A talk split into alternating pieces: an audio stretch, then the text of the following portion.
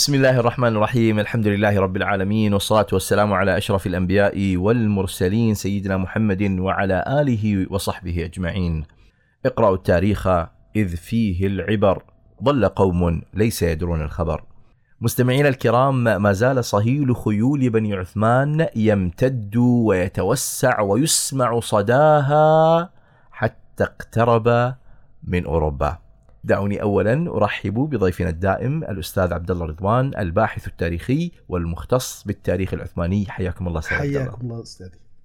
أستاذ عبد الله الآن يمكن لأوروبا كلها أن تسمع صهيل خيول بني عثمان نعم. بعد أن وصلت إلى بورصة نعم. وعلى بحر مرمرة. نعم. أورخان الآن هو سيد المشهد العثماني. نعم. هذا الرجل بعد بورصة. هل توقف هناك؟ بسم الله الرحمن الرحيم. رب اشرح لي صدري ويسر لي أمري واحلل عقدة من لساني يفقه قولي.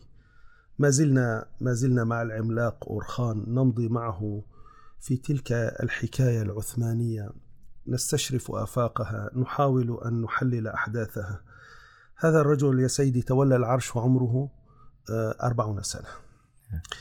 أربعون سنة يذكرنا بقول الله عز وجل حتى إذا بلغ أشده وبلغ أربعين سنة قال ربي أوزعني أن أشكر نعمتك التي أنعمت علي وعلى والدي وأن أعمل صالحا ترضاه وأصلح لي في ذريتي إني تبت إليك وإني من المسلمين. وعمر الأربعون يذكرنا ب- آه، بذلك الحدث الهام في عمر المصطفى صلى الله عليه وسلم الحدث المفصلي عندما بعث ونزل عليه جبريل. آه، في ذلك اليوم كانت البشرية تنتظر آه، الخلاص على يد المصطفى صلى الله عليه وسلم بداية الخلاص مع المصطفى صلى الله عليه وسلم. الآن سيدي الآن بورصة في يد أورخان. تمام. الهدف الثاني كان مدينة نيقيا نيقيا هذه حدي- حديثا الآن غير معروف هذا الاسم لكن الآن هذه المدينة تسمى إزنيق. طيب هي قريبة طبعا من آه، إسطنبول. هذه المدينة تقع على ساحل مرمرة في الأناضول الغربي. اشتهرت هذه المدينة بأهميتها التاريخية عند المسيحيين. هذه معروفة جدا جدا جدا. لماذا؟ لانعقاد مجمع نيقيا فيها والذي تنسب إليه معظم العقائد المسيحية مثل قانون الإيمان النيقي. وهذه المدينة تبعد عن بورصة. كم تبعد عن بورصة؟ 59 كيلو متر مربع. نعم. وعن إسطنبول 89 كيلو متر مربع. إذا هي قريبة جدا جدا. تمام. أورخان الآن في تراقيا بعد آه، يعد العدة لفتح نيقيا. اتخذ القرار بعد بورصة نيقيا. نعم. الأمير الإمبراطور البيزنطي آه، أندرونيقوس سعى لإنقاذ نيقيا. كان يعلم أن شهية أورخان آه، وشهية العثمانيين للفتح لن تتوقف أبدا وأنهم لن يتوقفوا إلا عند حدود أسوار عاصمته التي يسكنها القسطنطينية. طبعا آه، الإمبراطور قال يجب أن أنقل الحرب إليهم قبل أن تأتي الحرب إليه. فعبر البوسفور مع جنوده وذهب في عام 1329 ذهب إلى أورخان. طبعا الجيش العثماني دخل معه في معركة طبعا بقيادة أورخان على سواحل خليج نيق- نيقيوميديا طبعا هي نيقيوميديا الآن أنا أقول أسماء قديمة لكن للمشاهد هي. أه؟ هي جميل. إزميت نعم. طبعا جرت إحدى أهم المعارك التاريخية القوية اسمها بليان كون هكذا تسمى يعني تاريخيا هلا الآن من يقرأ التاريخ يعرف أن هذا أول صدام حصل بين العثمانيين وإمبراطور بيزنطي مباشرة إذا دعنا نؤرخ هذا أول صدام بين بشخص الإمبراطور بنفسه وبين العثمانيين. قديما ممكن كان يبعث سرايا يبعث بعض لكن الآن خرج بنفسه. ما معنى أن أنه- خرج بنفسه؟ لأنه يستشعر الخطر الجسيم. بورصة سقطت. هم على يعني هم أميال قليلة منا. طيب. آه هذا الرجل الحقيقة طيب. والحقيقة هذا أول مثل ما قلنا صدام بين العثمانيين وإمبراطور بيزنطي والنتيجة كانت هزيمة الجيش البيزنطي. ليس فقط الهزيمة حتى أن الإمبراطور أصيب في المعركة إصابة بالغة وور وولى هاربا إلى القسطنطينية. هذه كما تقال في العامية كبيرة يا أخي عبد الله كبيرة نعم. كبيرة. يعني إمبراطور يهزم ويصاب ويول يفل هاربا. طبعا انهزم عن طريق البحر. وكان هروب وأرجو الانتباه إلى ما سأقوله الآن. عند هروب الإمبراطور بهذا الشكل المذل هذا كان إذانا أرجو للمستمع من المستمع أن ينتبه جدا إلى هذه الكلمة. كان إذانا بتخلي الأباطرة البيزنطيين عن آسيا الصغرى للأبد. كما قالوا وداعا لسوريا نعم. أيام أيام اليرموك الآن عن طر... آه، وايام خالد الآن الاباطره ماذا يقولون لآسيا الصغرى؟ وداعا. انتهى حلمهم في حكم آسيا الصغرى. مم. بعد هذه المعركة طبعا سقطت آه، مدينة نيقيا بيد أورخان. الآن أورخان يمتلك آه، مدينة بورصة ومدينة نيقيا. طبعا كيف الآن؟ هو الآن داخل المدينة. كيف يتعامل هذا الرجل؟ منتصر دخل الحرب منتصر. يعني في نشوة الانتصار كيف تعامل؟ آه، أظهر تسامح عجيب معهم فسمح لهم بالبقاء بالمدينة أو مغادرتها وقد اعتنق منهم الكثير الإسلام. هذه المدينة أصبحت فيما بعد مركزا تجاريا هاما شريانا تجاريا هاما وذلك عندما حولها العثمانيون إلى مركز لصناعة الحرير أو كما يسمى القيشاني مم. تمام؟ جميل طيب في هذا الوقت كان أولاد أورخان سليمان ومراد قد كبرا إذا الآن نحن آه، مع مع من؟ مع سليمان ومراد أولاد أورخان. كبرا لذلك أرسل ولده سليمان لفتح قلعة كونياك ومودرنيا وتركتشي. قلاع ستفتح عن طريق ابنهم. نعم. أدرك البيزنطيون أن قبيلة الكاي لم تعد مجرد قبيلة هنا بل إنها تتحول إلى دولة وأنه يجب مداراتها. إذا نحن ذهبنا باتجاه الحرب. وخسرنا. إذا لابد أن نداري أن ندخل في مفاوضات مع هذه الدولة. وليس التلويح لهم بالعصا. يعني هم الآن ليس هذه ليست قبيلة لنلوح لهم. الآن تحولت إلى دولة حقيقية يعني. وأن المعادلات على الأرض قد قد تغيرت. أرسل الأمبراطور البيزنطي وفدا لمقابلة آه، أورخان والتفاوض معه. وتم التعاقد على توقيع معاهدة هدنة عام 1333 نعم. طيب تعهد فيها الإمبراطور بدفع الجزية لأورخان الله أكبر. الإمبراطور يدفع الجزية لأورخان مقابل تعهد الأخير بالتوقف عن مهاجمة الأملاك البيزنطية.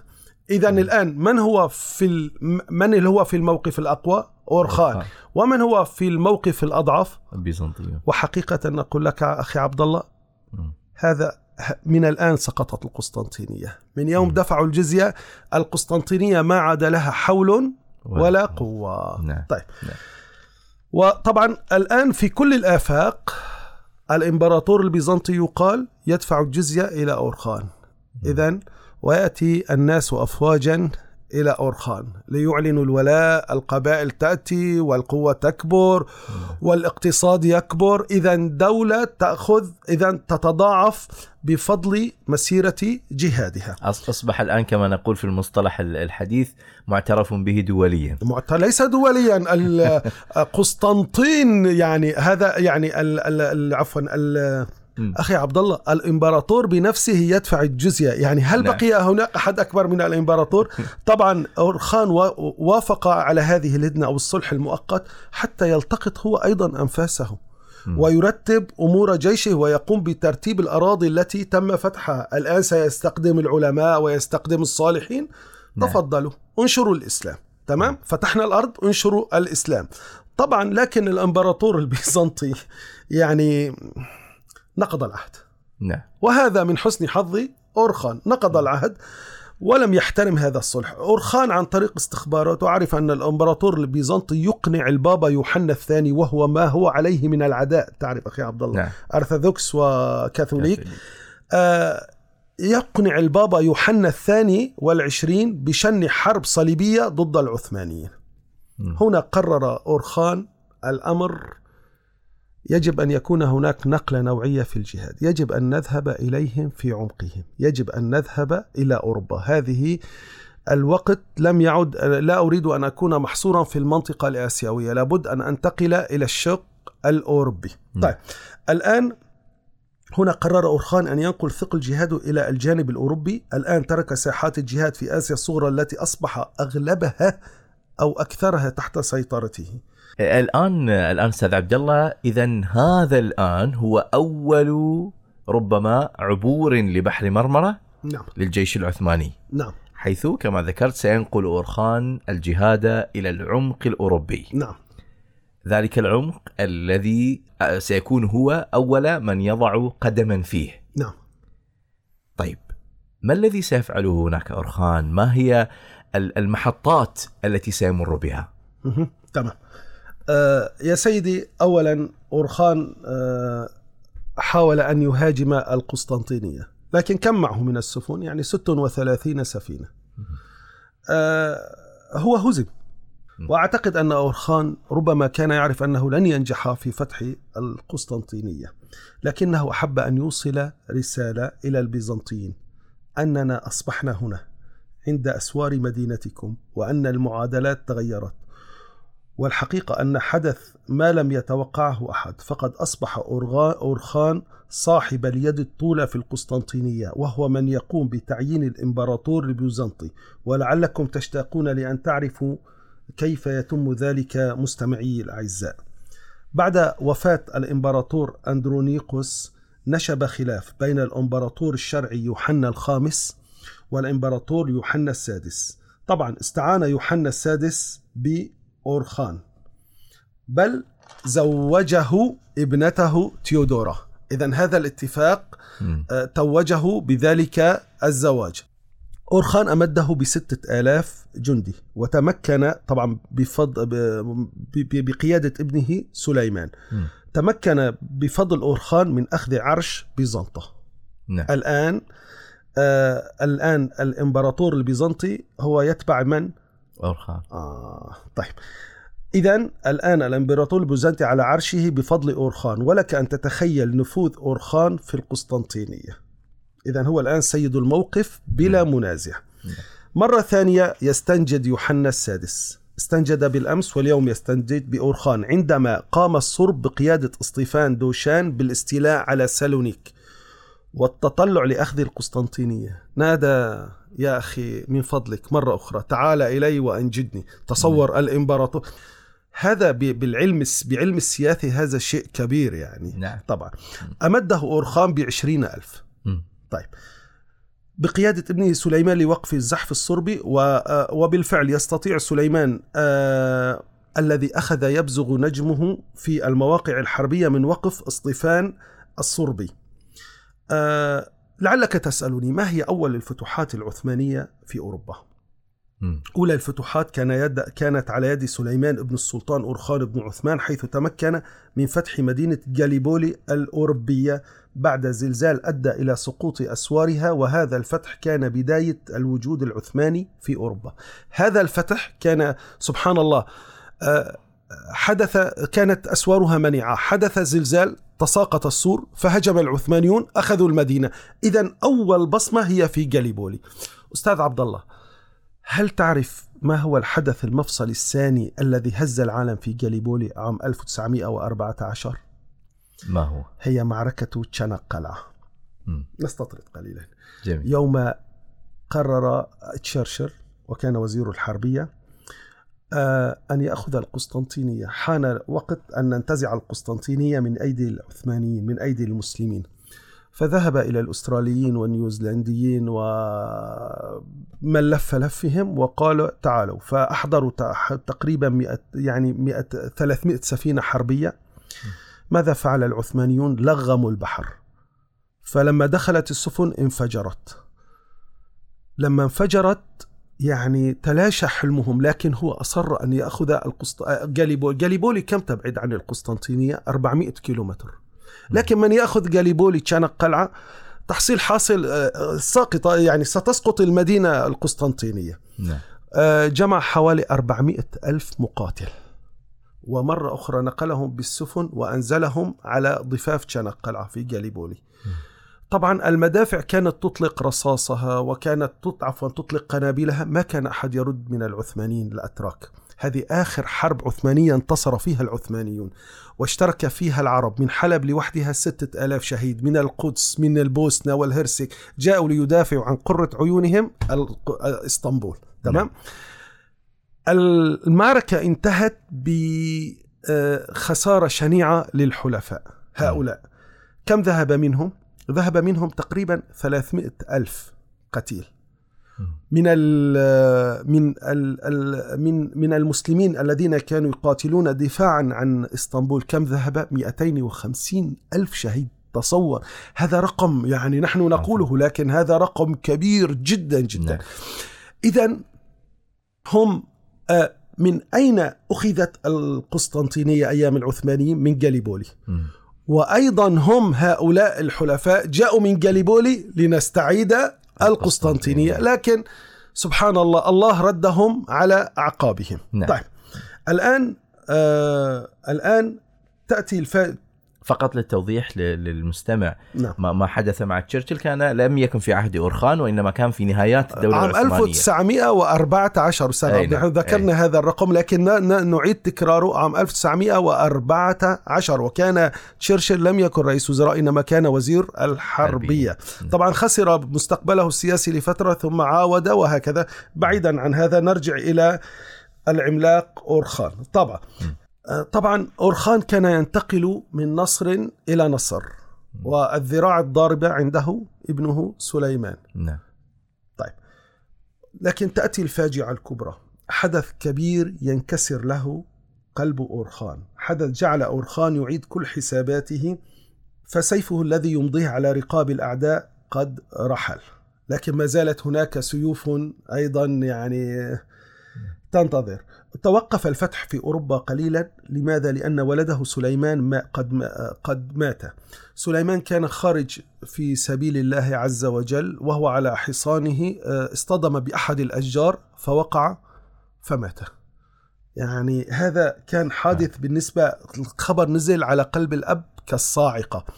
طبعا ففي عام 760 هجرية 1358 ودع أورخان فلذة كبده سليمان نعم. والحقيقة التاريخية التي يجمع عليها كل المؤرخين أن أورخان مات من شدة حزنه على ولده طبعا أورخان توفي عام 1360 ودفن أين أخي عبد الله في بورصة إلى جوار والده نعم. الحقيقة أن أورخان طبعا هذا عامل. كان عنده ولده سيف الدين قوة ضاربة لكن أيضا كان هو أيضا محظوظ برجل آخر. اسألني من هو يا أخي عبد الله. من هو؟ شقيقه علاء الدين. علاء الدين كان هو الأخ الأكبر. فعلاء الدين قام أورخان بتعيينه وزير وهذه أول مرة يعين وزير في الدولة العثمانية. يقال له الصدر الأعظم. أول. وزير أو أول صدر أعظم من هو؟ علاء الدين. وحقيقة إن إن علاء الدين كان عظيما كما كان والده عثمان وجده أرطغرل.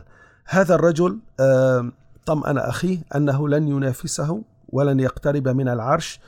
كل ما يهمه هو الإسلام ونشر الإسلام والجهاد. لذلك كان الناصح الأمين لأخيه.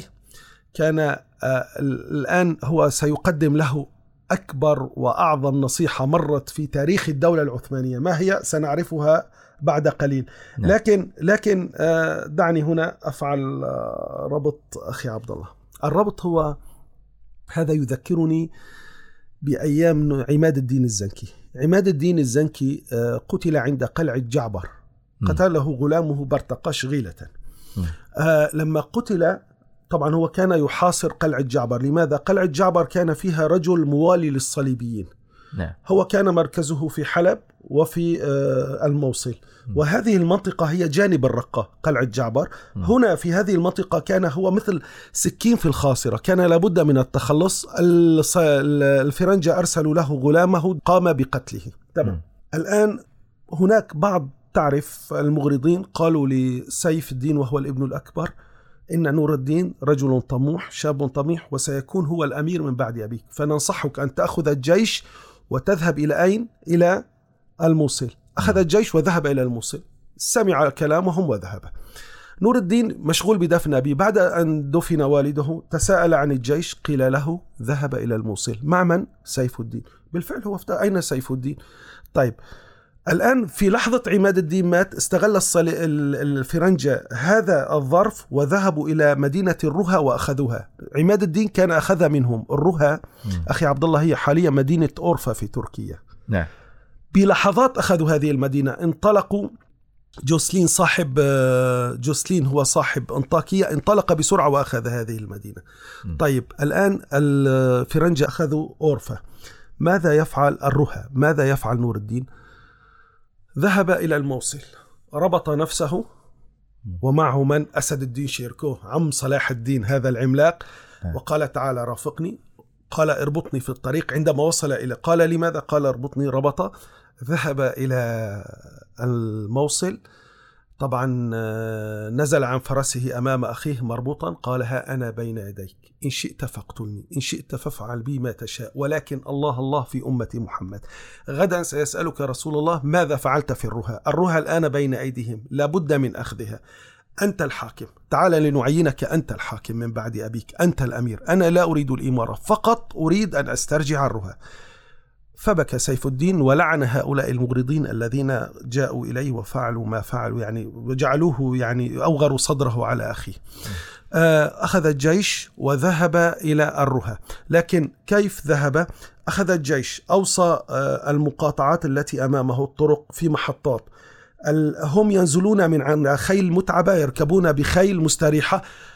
وذهب إلى الرها واستعاد الرها كيف استعاد الرها أخي؟ هم يقولون الآن المؤرخين الغربيين يقولون لابد أن الملائكة حملته ووضعته على أسوار الرها استرجعها وبقي هو الأمير وأخوه هناك يدعمه بالجيش هو خرج من حلب ثم حمص ثم حماه حمص دمشق ثم قلعة بعلبك ثم الكرك ثم ذهب إلى أين؟ إلى مصر وحد هذه الأجنحة أراد أن يخوض مع المعركة ليسترجع القدس لكنه توفي بمرض الخناق في الشام. مات لكن هو ليس بشهيد كما قلنا. أهل دمشق محبة فيه سموه نور الدين الشهيد. هذا يذكرنا. إذا هنا ليس هناك صراع الإخوة. ما بين ما بين يعني أورخان وأخيه علاء الدين ليس هنالك صراع للإخوة أبدا. بالعكس وجود أخيه علاء الدين كان خير داعم له. طيب شقيقه علاء الدين استلم الملف المدني الاقتصاد وكل وهو تفرغ للشق العسكري للفتوحات يعني نعم. فحقيقة كان يحمل عنه هما كبيرا م. طيب طبعا أنا أريد أن أقول رحم الله السلطان ورحم الله أولاده كل فعل ما يتوجب عليه.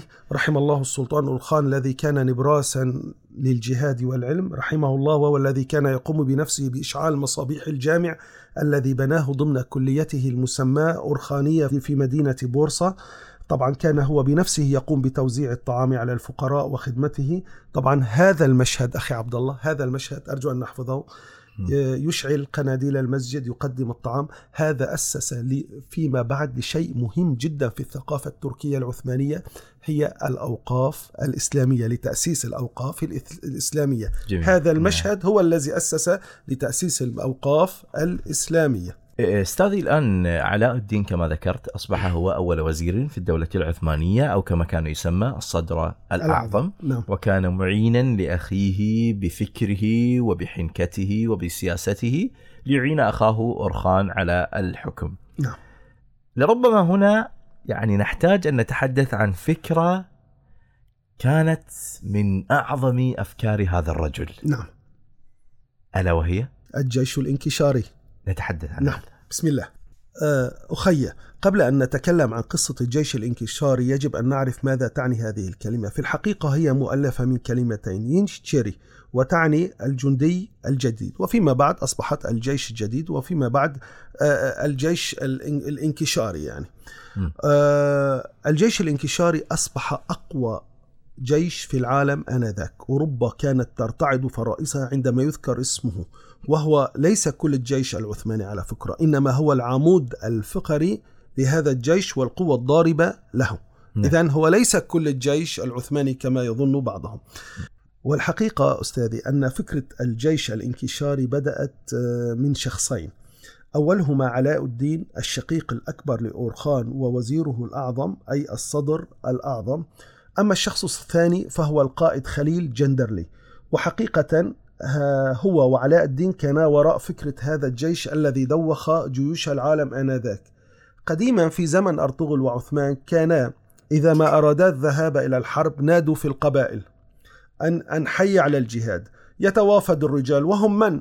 هم المزارعون والرعاة والتجار. يعني خليط أطياف شرائح متعددة من الشعب. يلا في سبيل الله نخرج. تمام. ويذهبون إلى الحرب. ولكن هذا الأمر لن يكون الآن يعني غير صالح الآن. الآن أصبحنا دولة قوية وكبيرة جدا وخاصة مع توسع الدولة. الآن مساحة الدولة يعني وصلنا إلى يعني 95 ألف كيلو متر مربع يعني لذلك لابد من جيش حاضر ومدرب ويستند إلى قواعد حربية. لابد أن يكون هناك مدرسة حربية. لماذا؟ للتحرك بسرعة. ثم إن هؤلاء المحاربين طبعا المزارعين والرعاة والتجار كانوا يذهبون في حرب مفتوحة يعني على الأرض آه، مجابهة بين جيشين. لكن الآن كما قلنا الآن العثمانيين اصطدموا بمعادلة اسمها الأسوار. والأسوار تحتاج إلى الهدوء والصبر شهر شهرين ثلاثة. طب هؤلاء مزارعون جاء نعم. وقت الحصاد وهؤلاء التجار جاء وقت كذا وها إذا لابد من نبحث عن شريحة أخرى. هذه الشريحة هي شريحة عسكرية مؤسسة عسكرية. الآن هم سيصنعون مؤسسة عسكرية. جميل. طيب الآن في هذا الوقت علاء الدين والقائد خليل من أين أتتهما هذه الفكرة؟ قرأا كتابا جميلا جدا مهما في استراتيجيات الحرب والجيوش هو لأحد أهم وزراء الدولة السلجوقية المحنكين. من هو هذا الرجل العالم؟ هو عالم في الدين وفي السياسة. أخي أجدادنا كانوا ما شاء الله موسوعيين هذا الكتاب للوزير نظام الملك وما أدراكم من نظام الملك. إنه الوزير الأبرز في دولة السلاجقة حيث كان وزيرا للقائد الفذ ألب أرسلان ومن بعده لابنه طبعا آه، آه، لابنه ملك شاه.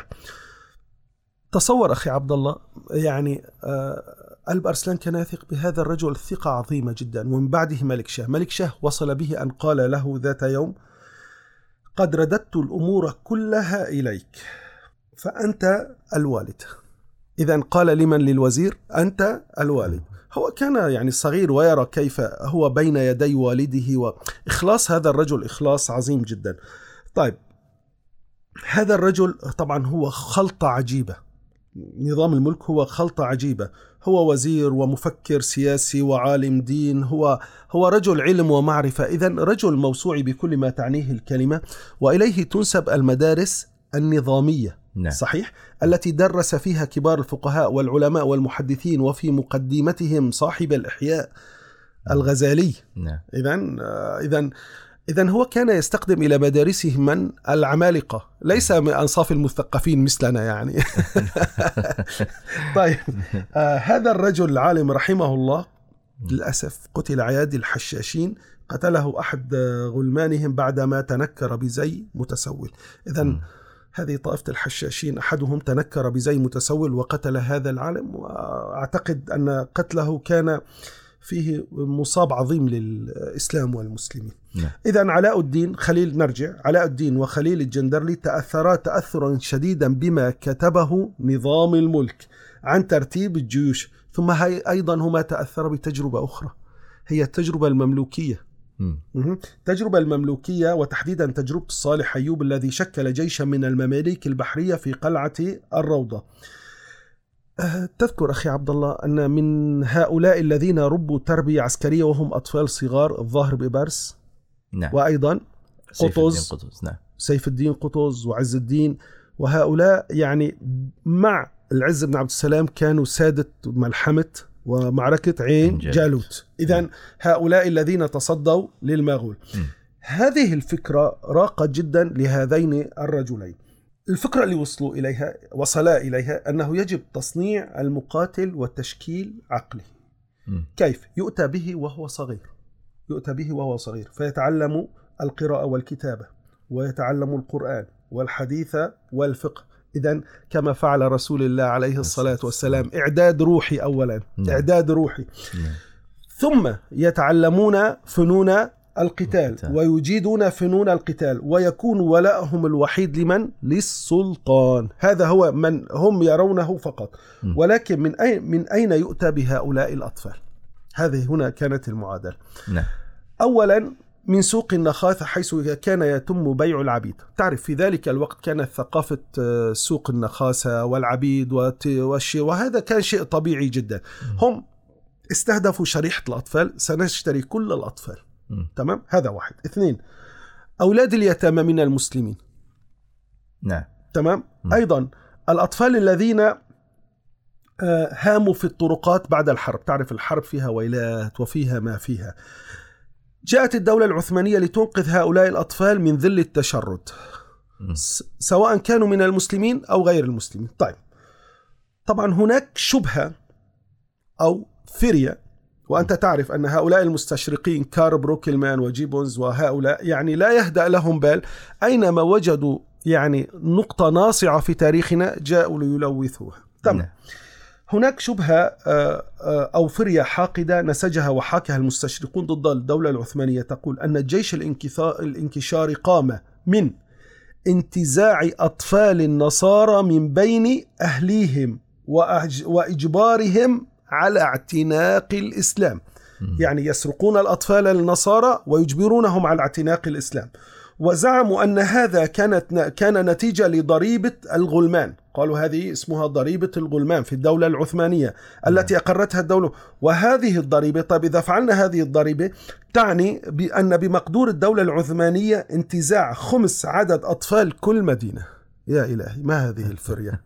طيب طبعا نعم. هذا الافتراء روج له من- كل من كار بروكلمان وجيبونز طيب هذا كذب وافتراء بحق أورخان ومن جاء بعده من السلاطين. وللأسف نرى بعض ألسنة المؤرخين من أبناء جلدتنا يكررون هذه الأفكار ويستندون إليها في كتبهم مثل محمد كرد علي في كتابه خطط الشام والمحامي محمد فريد بيك في كتابه الدولة العلية العثمانية.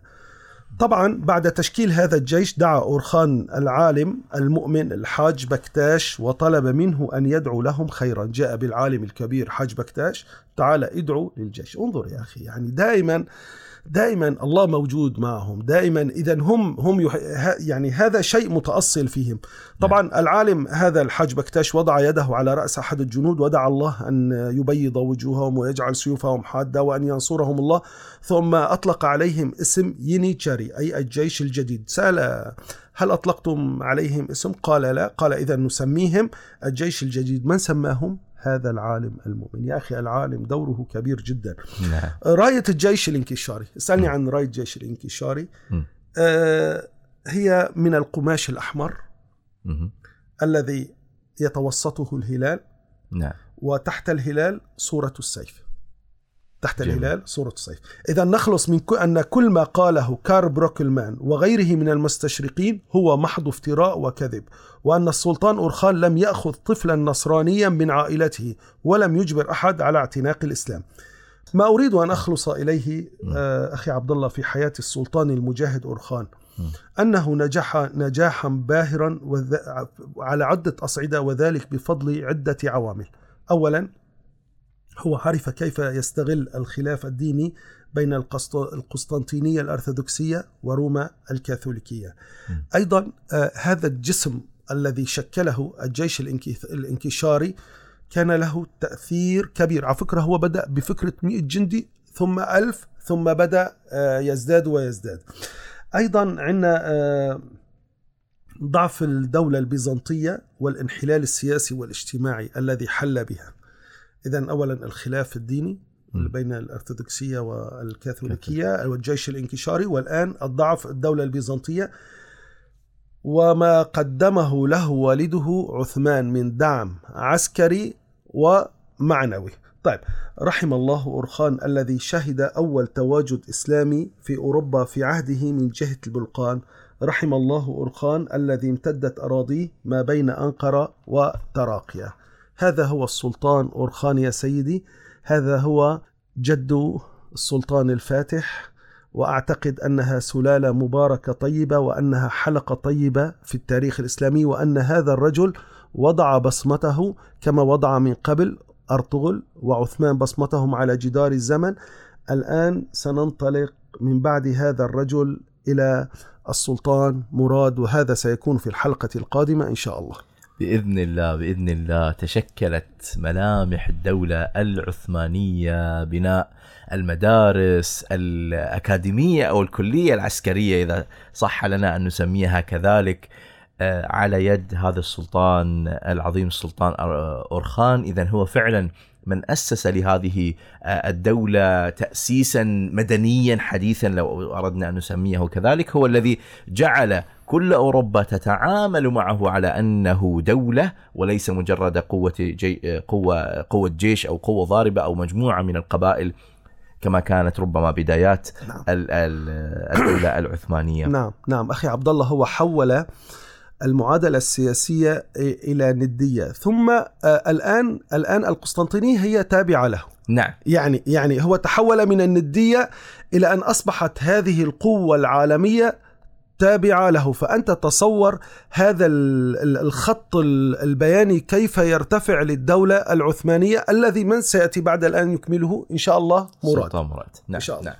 إذا إذا بهذا نصل إلى نهاية هذه الحلقة ونكمل آه، مسيرة صهيل خيول بني عثمان في الحلقات القادمة بإذن الله مستمعينا الكرام باسمكم جميعا أتقدم بالشكر الجزيل للأستاذ عبد الله رضوان الباحث التاريخي والمختص بالتاريخ العثماني. شكرا لكم أستاذ عبد الله. الشكر الموصول لك وللسادة المستمعين أخي عبد الله. بارك الله فيكم والشكر لكم مستمعينا الكرام على حسن الاستماع والمتابعة. تقبلوا تحيات فريق البرنامج كان معكم من الهندسة الإذاعية حذيفة ناجي وهذه تحيات محدثكم عبد الله حمدان. والسلام عليكم ورحمة الله وبركاته.